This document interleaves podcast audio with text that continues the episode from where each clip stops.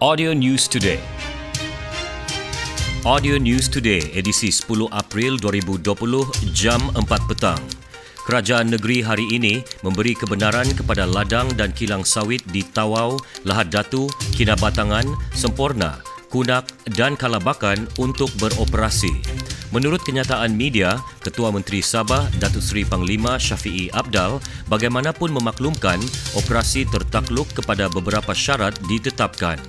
Antara syarat itu ialah tidak mempunyai kes positif COVID-19 dan tiada individu dalam siasatan PUI COVID-19. Pekerja ladang dan kilang sawit juga tiada kontak rapat dengan pesakit COVID-19 atau PUI COVID-19. Selain itu, panduan pengoperasian ladang semasa COVID-19 oleh Jabatan Kesihatan Negeri Sabah harus dipatuhi. Katanya, kebenaran operasi ditarik balik dengan serta-merta sekiranya ladang dan kilang sawit yang sedang beroperasi didapati mempunyai kes positif PUI atau terdapat kontak dengan mereka yang positif.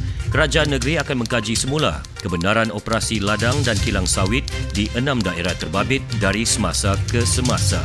Like us on fb.com slash audio news today. Audio News Today. Ini merupakan pesanan dari Jabatan Alam Sekitar Negeri Sabah.